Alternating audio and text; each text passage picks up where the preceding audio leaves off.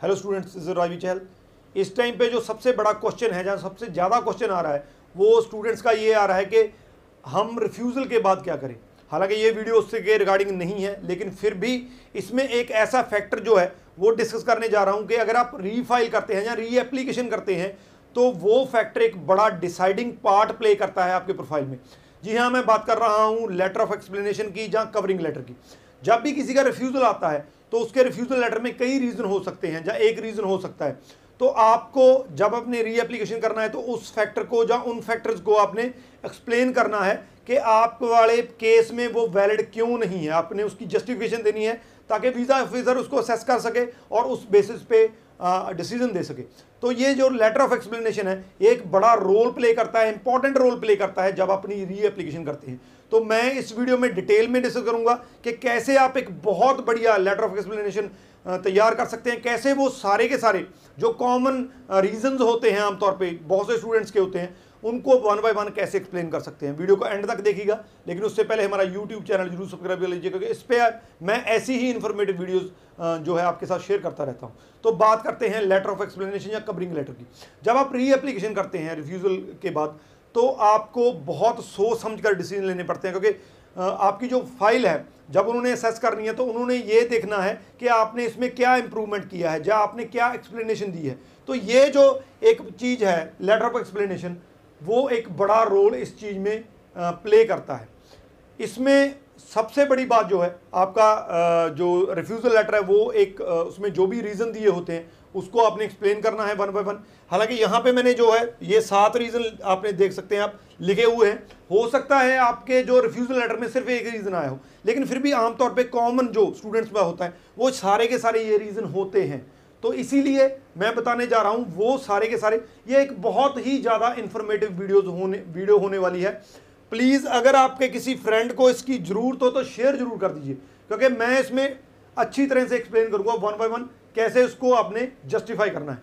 तो सबसे पहला, जो कॉमन है, जो अगर आपका एक रीज़न आएगा तो वो ये आएगा purpose of visit purpose of visit आपका एक क्वेश्चन मार्क है कि आप किस लिए कनाडा आ रहे हैं। इसके साथ में लिखा होता है you will not leave Canada end of year stay तो इसकी एक्सप्लेनेशन जो है, वो एक तरीके से ये है कि पहली बात, आपका जो, आप एक स्टडी वीज़ा के लिए जा रहे हैं, आपका जो कोर्स है, वो किस तरह से मैच करता है अपनी फ्यूचर स्टडी के साथ? दूसरा, आपके पास कौन सी जॉब अपॉर्चुनिटीज़ हैं कि आप इंडिया में आकर वो जॉब अपॉर्चुनिटीज़ जो है, वो कर सकते हैं ताकि आप इंडिया में वापस आएँगे? तीसरा, आपकी फैमिली टाइज आपकी सोशल टाइज हो सकती हैं। चौथा आपके पास जो एसेट्स हैं, उनकी जो है केयर के लिए आपको वापस आना पड़ेगा। तो ये मोटे मोटे तीन चार रीज़न हैं, जिसको आप पर्पज़ ऑफ़ विज़िट में एक्सप्लेन कर सकते हैं, आप बता सकते हैं कि ये रीज़न है जिसकी वजह से मैं इंडिया वापस आऊँगा। तो ये रीज़न आप अपने पर्पज़ ऑफ़ विज़िट में लिख सकते हैं, खास करके वो स्टूडेंट जिनका सिर्फ़ पर्पज़ ऑफ़ विज़िट आया, आपने इन चीज़ों को अच्छे तरीके से एलेबोरेट करना है, ताकि वीज़ा ऑफिसर को ये लगे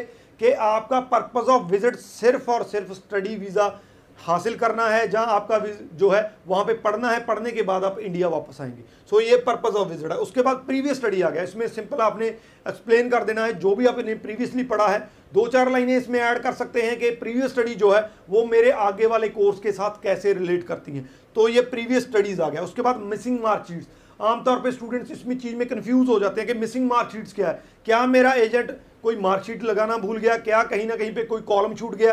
तो ऐसा चीज़ नहीं है। ये मिसिंग मार्कशीट वाला जो है, ये एक कॉमन रीज़न है। आम, आमतौर पर हर एक को दिया जाता है। तो आपको डरने की ज़रूरत नहीं है। सिंपल आपने सारे का सारा चेक कर लेना है साथ में जो एक्सप्लेनेशन लेटर है, उसमें लिख देना है कि मैंने अपनी सारी मार्कशीट जो है, वो अटैच कर दी है। इसके बाद आता है एकेडमिक रिकॉर्ड ये बहुत इंपॉर्टेंट है, क्योंकि बहुत से स्टूडेंट ऐसे हैं जिनको पुअर एकेडमिक्स के कारण, मान के लीजिए आपके 52 परसेंट मार्क्स हैं, आपके 54 परसेंट हैं मार्क्स हैं तो एकेडमिक रिकॉर्ड की वजह से रिफ्यूज़ल दे दिया जाता है। अगर आपके नहीं भी हैं तो भी आपके रिफ्यूज़ल में अगर ये रीज़न आया है तो आपने एक्सप्लेन करना है कि मेरे टेंथ में इतने मार्क्स थे, मेरे ट्वेल्थ में इतने हैं अगर आपकी ग्रेजुएशन है, उसमें कीजिए मास्टर्स है, उसमें कीजिए तो उनको बताइए कि कैसे मेरा एकेडमिक रिकॉर्ड जो है, वो शुरू से लेकर एंड तक सही है। सो so, ये जो फैक्टर है, क्यों मेरे वाले केस में वैलिड नहीं है? अगर आपके, यहाँ पे एक मैं आपको क्लू तो दूँ कि अगर आपका अकेडमिक रिकॉर्ड जो है, वो ओवरऑल वीक भी है, और आपके उस जो जो आपने कोर्स लिया है कनाडा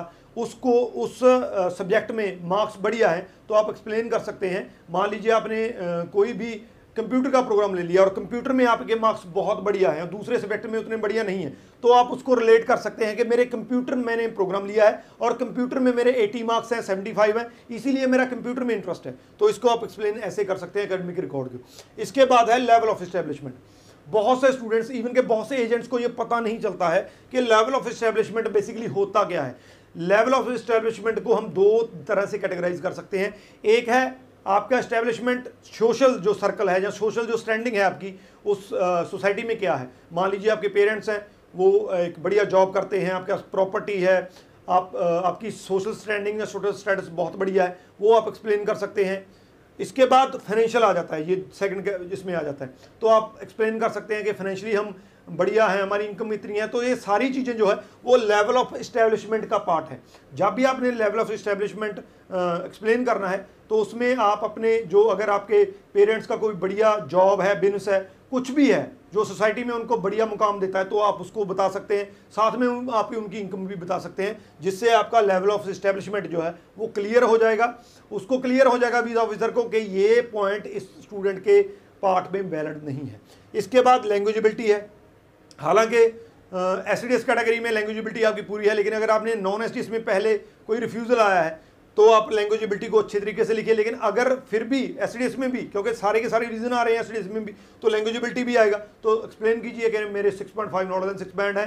जहाँ सिक्स ईच बैंड है, जहाँ एक्सप्लेन कीजिए कि जो जो मेरे कोर्स की, जहाँ कॉलेज की रिक्वायरमेंट है, वो मैं पूरी करता हूँ, मेरी लैंग्वेजेबिलिटी पूरी है। इसलिए ये मैं, मेरी जस्टिफिकेशन है और ये पॉइंट भी मेरे केस में वैलिड नहीं है। तो ये लैंग्वेजेबिलिटी है।